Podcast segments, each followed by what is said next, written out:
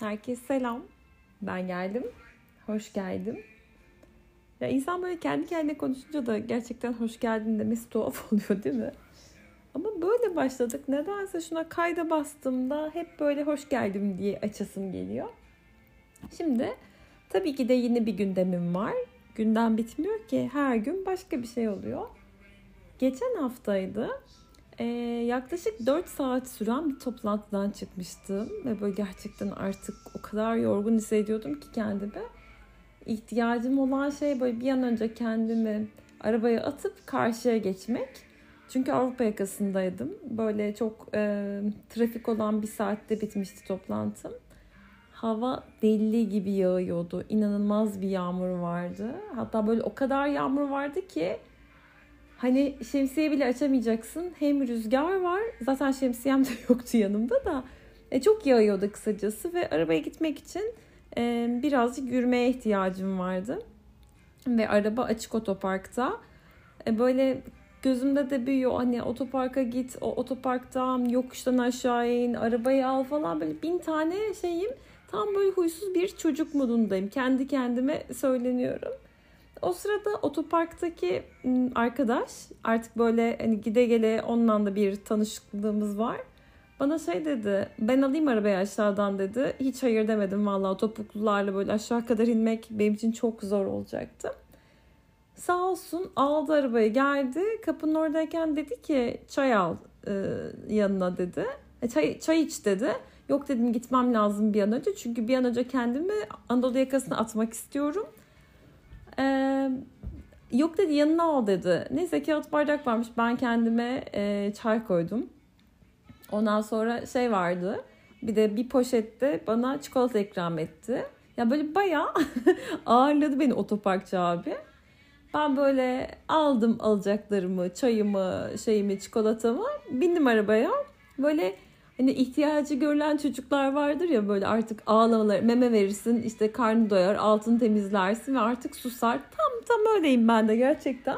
Böyle o havanın ıslanmışlığı vesairesi, kaosu böyle toplantının baş ağrısı derken otoparkçı abi böyle yüzümü gülümsetti. Neyse arabaya bindim. Böyle 50 metre gittim gitmedim herhalde. Ee, bir ışıklarda duruyorum. E, trafik var yani zaten hani ışıklarda durduğumuz için bekliyoruz. Arkamdaki araba böyle kornaya basmaya başladı. Anlamadım ne olduğunu. Ve böyle arkamı döndüm baktım ama yağmurdan da göremiyorum. O kadar yağmur yağıyor. Sonra e, ışık yan, yandı. Bir tık ilerledim. Bu hala böyle arkadan kornaya basıyor. Ben sağa geçtim o soldan geçsin diye. Geçemedi de falan. Böyle hala eliyle koluyla bir şeyler yapıyor ama seçemiyorum yani. O kadar yağmur yağıyor ki arkamdaki ne yaptığını görebilecek durumda değilim. Ben de o böyle arkadan kornaya bastıkça kendi kendime söyleniyorum. Söylenmenin ötesinde bayağı saydırıyor. Böyle homurdandım bayağı bir. Ee, onun ne söylediğini bilmeden ben ona söyleniyorum. Sonra böyle gerçekten içimden bir öfke yükseldi. Yani ne kadar sinirlendiğimi anlatamam. Çünkü diyorum ki zaten ışıklarda duruyoruz kardeşim nasıl gidebilirim? Yani uçayım mı ne yapayım nasıl geçeceğim? Ne olduğunu bilmeden ben sağa döndüm. Köprü yoluna girdim. O sola doğru döndü ve yollarımız ayrıldı. Böyle bir müddet takıldım yani. Adam ne kadar terbiyesiz, ne kadar saygısız bayağı söyleniyorum içimden. Sonra ben karşıya geçtim bir şekilde. Çok trafik vardı tabii ki de. Böyle artık trafiğin sıkıştığı bir noktada e, yanımdaki arabadaki adamcağız bana eliyle işaret etti camı açmamı. Camı açtım. Dedi ki bana e, arka plakan düşmek üzere haberin olsun dedi. Teşekkür ettim. Camı kapattım ve tabii ki de fark ettim ki arkamdaki adamın kornaya basmasının nedeni benim e, plakamın düşecek olmasıymış. Şimdi üzüldüm. Çünkü bayağı saymıştım adamı. Oysa ki adam iyi niyetli bir şekilde e, bana şey yapmış. Plakama düşeceğini söylemiş. Ve dedim ki ya arkadaş ne kadar şanslıyım. E, iyi insanlar var. İşte otoparkçı abi beni şey yaptı. iyi hissettirdi. Bu adam bir şekilde haber vermeye çalıştı. Ama ben tabii ki de yanlış anladım. Adamın demek istediği şeyi sinirlendim falan. Derken böyle ilk bulabildiğim üst geçitin altında durdum. Çünkü hani zaten normal bir yerde durma şansım yok yağmurdan. Durdum ve baktım hakikaten e, baya böyle sallanıyor. Düştü düşecek bir modda. Arabada da tornavidan var. Daha önce de başıma geldiği için böyle şey gibi cevat kelle gibi taşıyorum. Neyse sonra böyle plakayı takacağım falan derken bir tane araba durdu. Tam böyle benim arabanın önünde. Ee, içinden biri indi. Bayağı yakışıklı biri indi üstelik. Ve bir şey oldu zannetti haliyle ben orada durunca yardım etmek için geldi. Plakam dedim e, işte düşüyormuş. Onun da arabasında şey varmış, e, tornavida gibi bir şey varmış. Neyse bir şekilde o tamir etti. E, ben tabii bu hikayeyi şöyle bitirmek isterdim. Bütün büyük aşklar böyle tesadüflerle başlar diye bitirmek isterdim. Ama öyle olmadı. E, sağ olsun benim plakayı taktı. Arabasına bindi ve yollarımız ayrıldı. Ya, güldüm kendi kendime bu şeye. Ve dedim ki ya arkadaş ne kadar çok boşlukları dolduruyoruz hayatımızda. Olmayan şeyleri olmuş gibi varsayıyoruz. Ve aslında bir hikaye yaratıyoruz kendi kafamızda. Ya üstelik bu hikayenin doğru olup olmadığını bilmiyoruz. Hatta muhtemelen öyle bir hikaye de yok zaten. Bunların hepsi illüzyon ve böyle o boşlukları doldurmaca. Fill in the blanks diyorum ben. Hatta bunu günlük hayatta da çok kullanıyorum. Aynı korna çalınmasına yaptığım gibi kendim bir hikaye yazdım. Hop inandım. Bir de sinirlendim falan yani adama. Bayağı saydırdım içimden. Ya ama adamın tek şeyi bana yardım etmekmiş oysa ki. Yani plakanın düşeceğini e, söylemek istemiş ki biliyorum yani bir kere kaybettim plakamı ve bunu çıkartmak da uğraştırmacalı bir şey. E, onun için yani aslında adama müteşekkir olmam gerekirken ben saydırmıştım ve bunu fark ettiğimde yine dedim ki yine aynı hataya düştüm ve boşlukları doldurdun. Gerçekten bazen ne olduğunu bilmeden kendimizce onu bir kalıba koymaya çalışıyoruz. Sanki böyle önceki hikayelerimizde olan hikayeyi tekrardan yaratıyoruz ya da bildiğimiz olduğu için belki de. Şimdi mesela şey olurdu küçükken annemle babamın bir şey yaptığımda mesela geç kaldığımda bana kızacağını düşünürdüm. Ama kızmazlardı ya da böyle genelde hep kesin kızarlar dediğim olaylarda hiç beklediğim tepkileri almadım. Ama yok ya bunda bir şey ne var ki dediğim olaylarda da beklemediğim tepkiler geldi. E, dolayısıyla aslında böyle evdeki hesap çarşıya uymadı denir ya tam öyle oldu. Aslında kestiremiyordum. Bence öyle olur dediğim şeyler öyle sonuçlanmıyordu. Ama öyle olmaz dediklerimde başka türlü sonuçlanıyordu. Ya bunun aslında bir doğrusu yoktu. Sadece ben kafamda bir dünya yaratıyordum. O dünyaya göre kendimce e, kızarlar, hayır kızmazlar gibi yorumluyordum. Ama bu benim yorumumdu. Annemle babamın benim hissimden haberleri yoktu. ya da benim ne düşündüğümü onlar da bilmiyorlardı. Ve ben bunu onlara söylemezsem onlar bunu bilemezlerdi. İşte zihin okuma diye bir şey var ya yani zihin okuyoruz gerçekten de. Hep böyle e, böyle ilkokuldayken, ortaokuldayken işte ne bileyim öğretmenimle bile olan hikayeleri düşünmeye çalıştığımda boşluklar hep doluyor bir şekilde. Ya sadece bunu ben yapmıyorum tabii ki de. Bunu bence hepimiz zaman zaman yapıyoruz. Mesela bunu duygusal ilişkilerde bence sıklıkla yapıyoruz. Böyle önce hayalimizde bir ilişki yaratıyoruz. Sonra o hayale kafamızda kurduğumuza karşımıza çıkan kişiyi oturtuyoruz. Yani hatta oturtmaya çalışmıyoruz böyle bayağı bayağı oturtuyoruz. Çünkü yani orada da hikayeyi kendimiz yazıyoruz. Aslında biz bu oyunun hem yönetmeni hem oyuncusu hem de bir yandan senaristiyiz. E peki sonra ne oluyor? Hayal kırıklığı oluyor. Şaşmıyor bu hikaye hiç. Çünkü de böyle ilişkiler aslında uzun soluklu olmuyor. Üzülüp kalıyoruz, kızıyoruz karşı tarafa. Ama zaten o ilk baştan öyleydi ki biz onu kendi istediğimiz olduğunu varsaydık. Yani orada kafamızda bir kalıp, bir şablon vardı, bir hikaye vardı ve biz karşımıza çıkan adamı ya da kadını o hikayedeki karakter yerine koyduk. O, o öyle değildi zaten. Şimdi böyle olunca da çok beklenti oluşturuyoruz kendi içimizde. Ve aslında bu beklentiyle beraber karşı tarafa da sorumluluk yükleyebiliyoruz.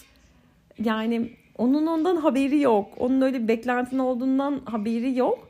Ama işte bizi anlasın, bizi desteklesin ya da ne bileyim bizim istediğimiz tepkileri versin istiyoruz. Ama o başkası biz değiliz ki.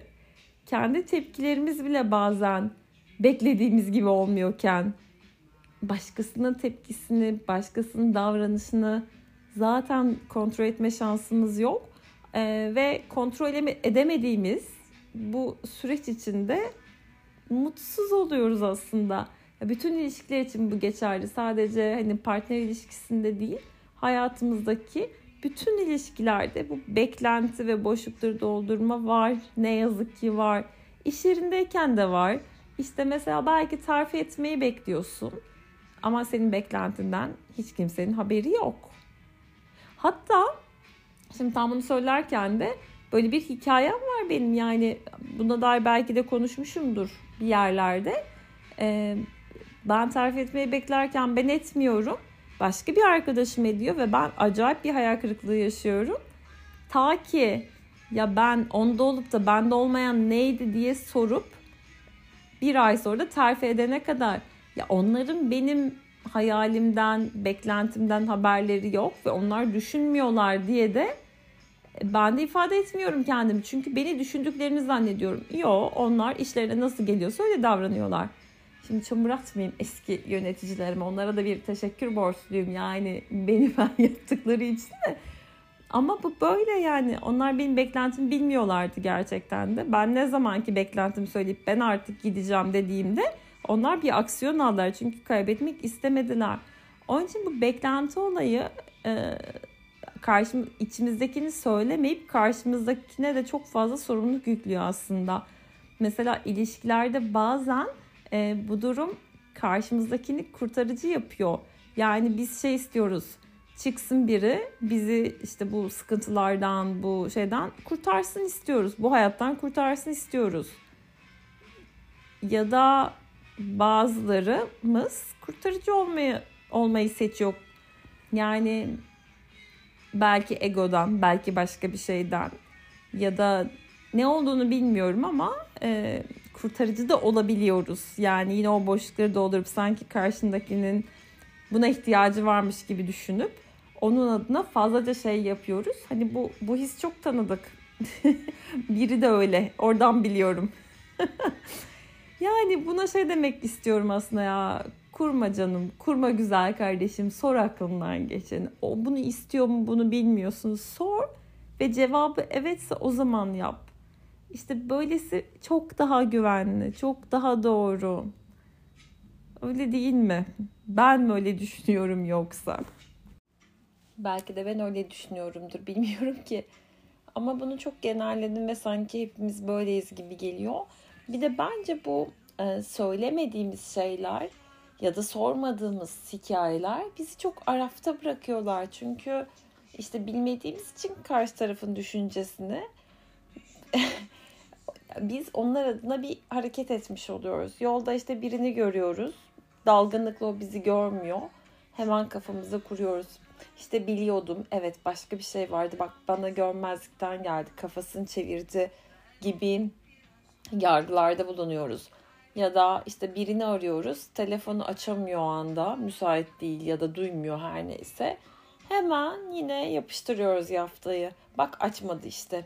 Biliyorum açmazdı zaten. Açmayacağını tahmin ediyordum gibi. Yine böyle kendi kendimizi dolduruyoruz arka tarafta. Ya bu arafta kalma hali, net olmama hali hakikaten insanı çok yoruyor. Ben yoruluyorum ve son yıllarda bu boşlukları çok doldurduğumu fark ediyorum. Olmayan hikayeler yazıyorum ve bence hikaye yazmak konusunda bayağı yetenekliyim. Roman yazsam bu kadar olur. Yani o doldur doldurmayayım artık o boşlukları diye kendime söylüyorum. Ya da şurada söylüyorum, kızım sana söylüyorum, gelinim sen anla. Hiçbirimizi doldurmayalım, net olalım, şeffaf olalım.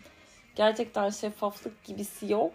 Bir de bu böyle söylenilmeyen duygular, arada kalan şeyler insanı gerçekten hasta da yapıyor. Ee, bir müddet zaman önce e, bir arkadaşıma kırıldım. Yani böyle hani somut bir şey olmamasına rağmen içsel olarak çok kırıldım.